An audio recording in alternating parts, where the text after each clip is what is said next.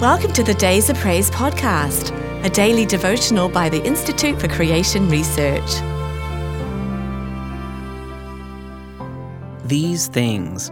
For if these things be in you and abound, they make you that you shall neither be barren nor unfruitful in the knowledge of our Lord Jesus Christ. 2 Peter 1 8. In this first chapter of Peter's last epistle, he refers to these things, one word in the Greek, no less than six times.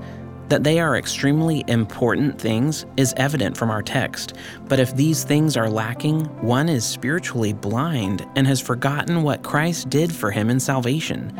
However, if he does these things, he will never fall. What then are the things that Peter stresses so urgently?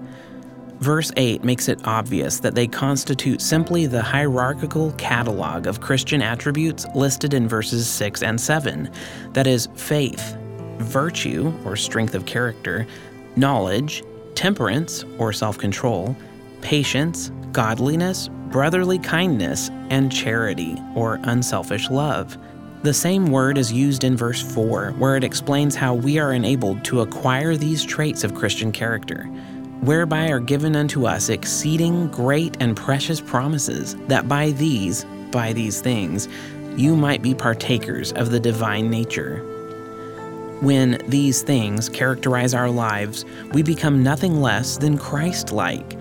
He, in his humanity, was all these things as he shared our nature, and we have become partakers of his divine nature when we manifest them. The wonderful thing is that they are all mediated to us through the gracious promises of the Word of God. God promises, we believe, and then receive. There is an effectual promise for the achievement of each stage in the growth of a Christ like character.